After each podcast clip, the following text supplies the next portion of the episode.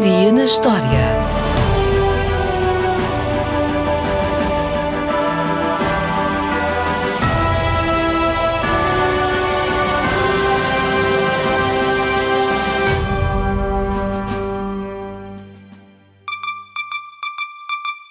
Houve quem chamasse ao telégrafo a internet vitoriana. E olhe que não é um grande exagero, porque as comunicações a longa distância, de repente, passaram a ser possíveis de forma imediata.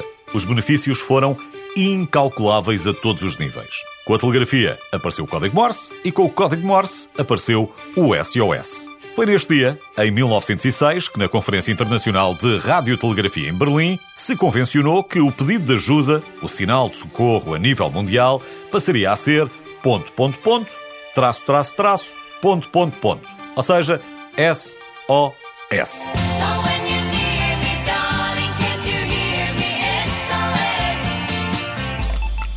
Curiosamente, apesar de SOS ser associado de forma popular a frases como Save our seamen, salvem os nossos marinheiros, Save our ship, salvem o nosso navio, ou Save our souls, salvem as nossas almas, etc, etc, etc, essas frases, no entanto, surgiram depois como mnemónica para ajudar a recordar a ordem das letras corretamente. Ou seja, as letras SOS não eram uma sigla, não são ainda hoje, ou um acrónimo. Aliás, ninguém nunca pensou nas letras. O sinal SOS já era usado nos regulamentos de radiocomunicações da Alemanha e acabou por ser adotado internacionalmente na Conferência de Berlim por uma razão muito simples. Era um padrão gráfico bastante básico e, acima de tudo, inconfundível. Ponto, ponto, ponto, traço, traço, traço, ponto, ponto, ponto. Tal como acontecia em terra, o código Morse já era o método utilizado pelos operadores de comunicações no mar para transmitirem as mais diversas informações, incluindo pedidos de ajuda. Só que o sinal de socorro, antes de 1906, era diferente em vários países e organizações. O código mais comum nessa altura era CQD, criado pela companhia Marconi. As primeiras duas letras, C e Q, já eram usados na telegrafia para anunciar uma chamada geral para todas as estações de rádio que estivessem à escuta. A letra D, a inicial da palavra inglesa distress, que significa perigo ou aflição, foi adicionada a seguir.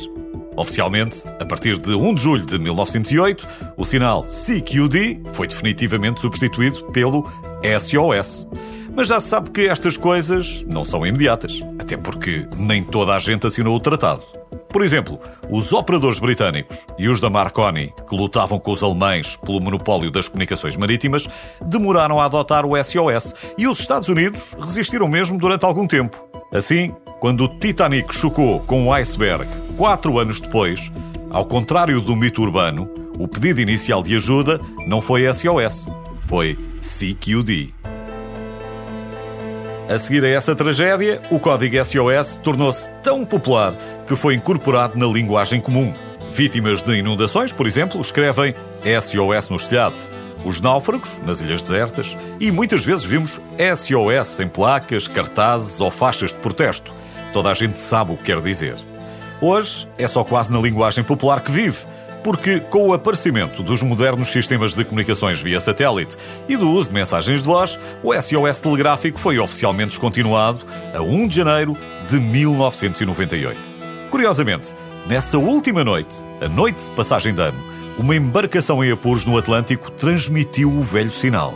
A Guarda Costeira Britânica respondeu, embora inicialmente pensasse que poderia tratar-se de uma brincadeira, já que há muitos anos que ninguém ouvia um SOS em código Morse. Felizmente, toda a tripulação foi resgatada depois de terem transmitido o último SOS em código Morse 90 anos depois de ter sido adotado oficialmente.